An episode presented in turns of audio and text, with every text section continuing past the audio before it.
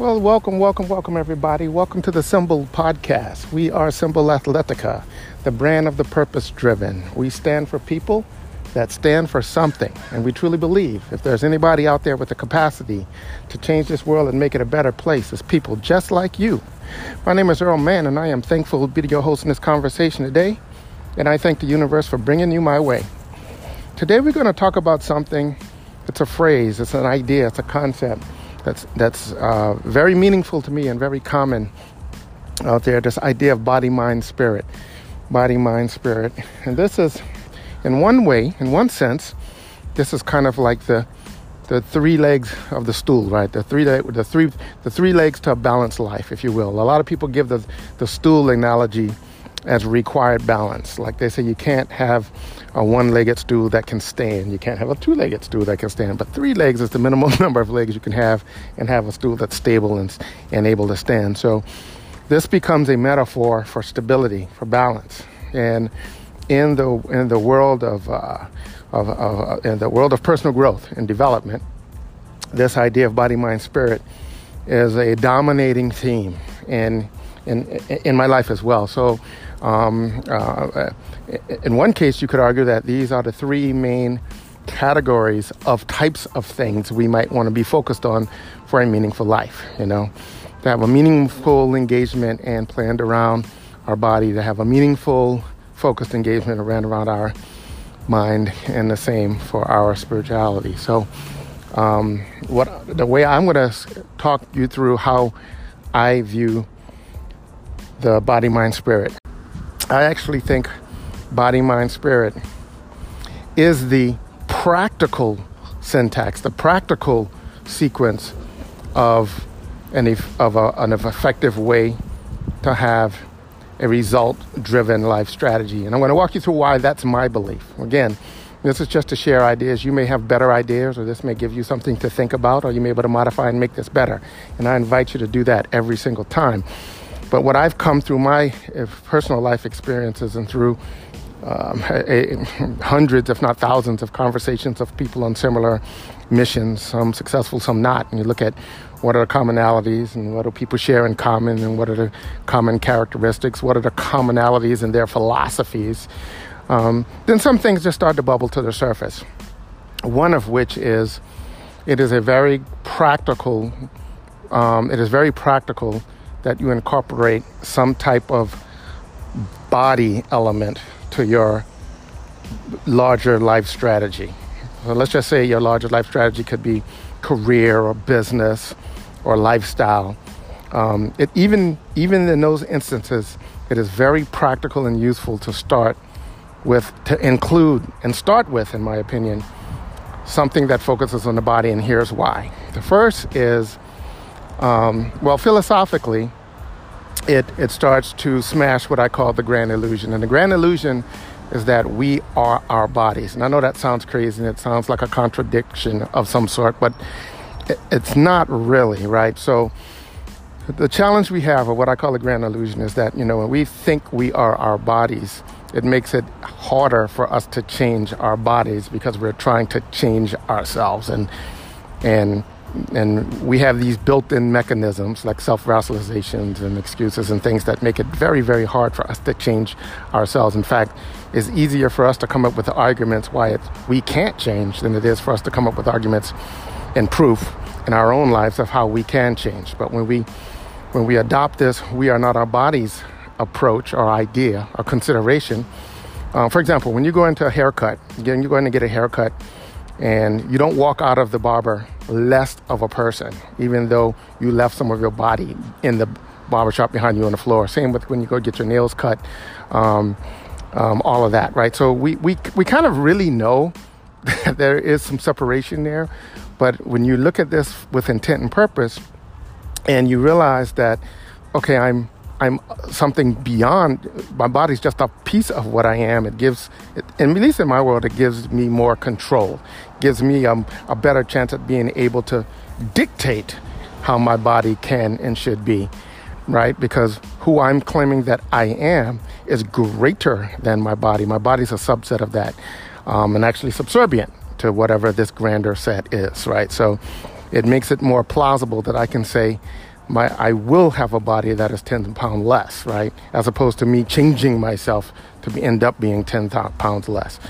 May not mean a lot in your world, that's huge in my world. But here's the reason why.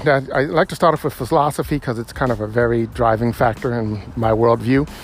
But here are the other practical reasons why it makes sense to start with a, a strategy leading with your body. One is because it allows you to um, to get feedback, to get feedback from your effort. It allows you to get feedback from your effort, and it allows you to work on and putting into place habits. Now, habits are key, right? Doing things one time and doing these grand gestures is it's one thing, but what generates results over time in most systems is some type of repetitive activity um, or a habit, right? So if you can put the right habits in place, it's going to generate a result. And if you're focused on your body and you've put right habits in place, you're going to see your body change. Now that's what that's what we're trying to get to, because that's evidence. That's evidence of your ability to create a new reality. That's evidence of your ability to engineer a change. And that feeds your confidence. That helps build the background proof that you need to change other areas of your life. If you can do it in one area, then quite possibly you can do it in another area. But the bodies are great, not beyond the health benefits. Let's just forget all that because that's great, right? I mean, beyond the obvious health benefits of putting some healthier habits in place and and gener- and and taking more healthy um, uh, approach to living and then seeing those and the result of that being that you end up being healthy that's great. But what it also does is it is proof positive. It's proof positive that you are an active participant. You are an engineer a designer. You are you can build something. You can create. You can turn something from something into something else. And that's that's a critical belief to have when trying to change other elements of your life. So that's why I think it's so important that you, uh, you, you, you incorporate and or start with some type of body, physical related um, piece of your personal project, even if it's just modifying habits. You know, when people say, come to me and say, "Hey, we want to we want to do these different things," or "I want here's my big large goal," and it could have nothing to do with with um, with with their body or physical stuff. And I still will incorporate, hey, first thing you need to do is start, you know, walking three days a week or getting up a, an hour earlier and doing a regimen, doing a, some type of repetitive physical routine. And this isn't to increase their health, although it will, that's a good byproduct. What it is is to establish this dominance we just talked about, establish proof positive that you are not just a participant, you are an architect. You are directing, you are controlling, you are putting these things in place to generate a result. And once you start to generate results, you have you become proof positive that you're a results creator. You make results. So you go into the other areas of your life with the resume, if you will, of a proven skill set. You have a skill set to, and your skill set is, is broad. Uh, your skill set is broad, but it's broadly applicable. By broad, I mean it's something you apply to anything. It may not specifically connect the dots and you know you doing your new great internet company, your great new marketing company, right?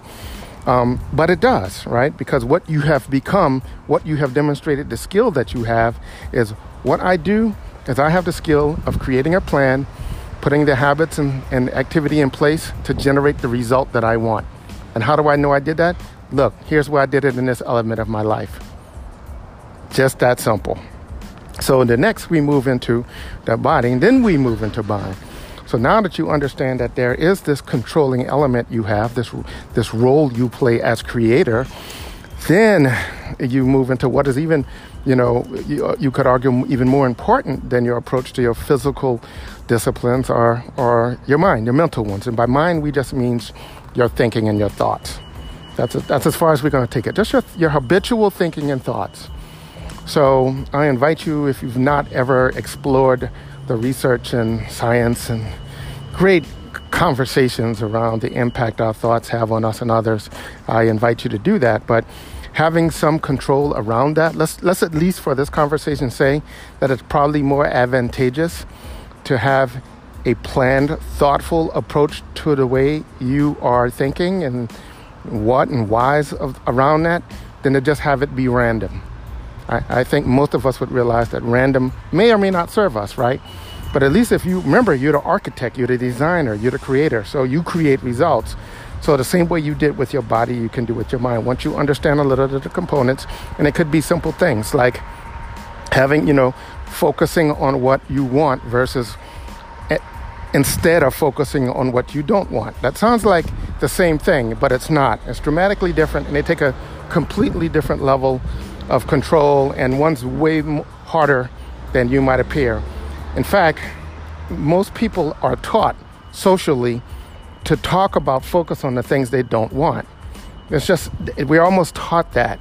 And it's so common that we don't even notice it. In fact, many people that think they're positive um, use negative language all the time. And negative language is insight into negative thought patterns, creating the language. So, for example, kids run through the house. One parent says, Hey, don't slam the door which is totally different than saying, hey, close the door quietly. Now, they seem like they have the same result, right? But they're two completely different things. They come from two completely different places. And simply, one comes from what highlighting, talking about, and taking action on what you don't want, as the other highlights, talks about, and tries to create action on what you do want. They see in, in most people's lives, in the context of most people's lives, they would think that that's what they're doing. They would think it's the same thing. I argue that there are two completely worldly different um, approaches. And if you extrapolate that out and all the different decisions and conversations you have throughout the course of a day, especially the internal conversations you have, I think the ending result is dramatically different as well. So it stands to reason that we could take the same type of effort now that we've generated the proof that we have this this skill set of a creator, a designer, an engineer of sorts. We engineer a plan around a better um, way of thinking, and we implement it just like we did with our body, and we and the results will ensue. Now, finally, that moves us to spirit, and for the, this conversation, spirit just means your grander relationship with the universe, however you want to define that. It just means your way you fit in and your interplay with the universe, the world you are in. And you can define that to mean from the from the uh, context of your beliefs, right? From the context of your beliefs, because they're going to be consistent for this conversation. And, by, and what I mean by that is you want to take the same engineered approach to that area of your life. Whatever your bigger worldview is, and whatever the context of how you fit into it is, there are things that you already know would enhance that relationship. By that relationship, I mean your relationship with the world around you. Now, now that you've done these two massive proof point, proof positive events, one with your body, now then with your mind, you go into this area a bona fide expert. You know for a fact that you are an engineer, a designer, a creator, and you can put in practice or in play your plan, your plan for an enhanced life experience as, as a result of your interplay with what you defined as your universe. So, that's the syntax or the context. That's the syntax, if you will body, mind, spirit. And I think in doing it that, by, first of all, that has no, that is not in order of importance. It is not in order of importance. I'm not saying that the body is more important than the mind or the spirit. That is not what I'm saying. I'm just saying as a as a designer, just trying to keep it simple, trying to put pieces together and trying to do it in such a way that the more people could possibly get through the activity of long enough to generate a result, this may seem a good place to start this may seem a good place to start. I focus, I, I tend to believe it all hinges around proving your ability. Proving your ability. and proving that you have effect over the real world, proving that you can have something and you know have, create a goal, have a plan, have a desire, reorganize yourself because that's what you're going to have to do if you if you're trying to get something you don't currently have. You have to reorganize something, time, money, effort, the whole process, network, alliances, whatever. But there's a reorganization that has to take place. So you can put the habits and the structure in place to reorganize the things that need to be organized to get that you and that goal in the same place and at the same time. That's the functional skill. And then you just apply that functional skill in the three areas of your life to create the three legged stool, right? Body, mind, spirit. Stable, standing, designed and developed by you. well, my friends, I hope that gave you something to think about. And um, I hope that you are on a quest. And if you have been on a quest and you've not incorporated all of these elements, then I invite you to consider it. You might be, you know, you might be wobbling back and forth in your results because simply you have a one or two legged stool. Or you may not be really taking the action you think is required to be successful because in your heart of hearts, you don't know that you have the skill to be successful. All of these things can at least be addressed in this body, mind, spirit, that sequence, that order of events, and that approach. If you know other people that might benefit from the conversation we're having here in our quest to get better at stuff, please let them know about the Symbol Athletica podcast. Symbol is a representation of meaning.